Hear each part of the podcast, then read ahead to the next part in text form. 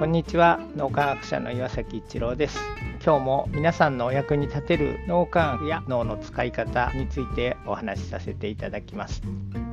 月から入って仕事になって一生懸命やってると自然に成功していってっていうのが多分皆さん普通に考えてる流れだと思いますし有名な人たちが好きなことを仕事にしようとか好きなことで成功しようみたいなことを言われてるのも多分そういう流れを言われてるんだと思います。それも一つの流れなんですけど脳っていう視点から見るとそうじゃない脳の使い方っていうのがあるのでその辺も含めてお話しできればなと思ってます。必ずしも自分が希望した職種じゃないところに仕事が決まったりとかそんなに興味がなかったんだけど応募したら通っちゃったみたいな形で仕事に疲れる方も結構おられると思います。そういう場合ってじゃあ好きなことから始めてないので幸せに成功していけないのかというと決してそんなことはなくてですね。フロー状態に入れるように自分の脳を磨いていくっていうことでフロー状態に入れると自分のやってるアクティビティにすごく興味を持ててそれがだんだん好きになっていくっていうことが分かってるので必ずしも好きから入って仕事にしていくってい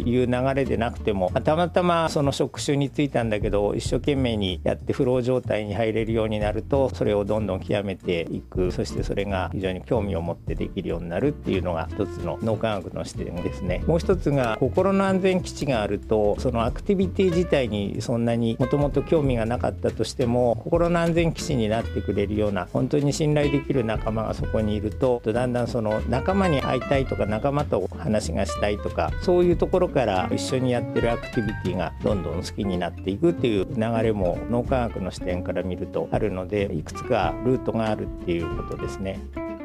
今日も何かのヒントになると嬉しく思います。ありがとうございました。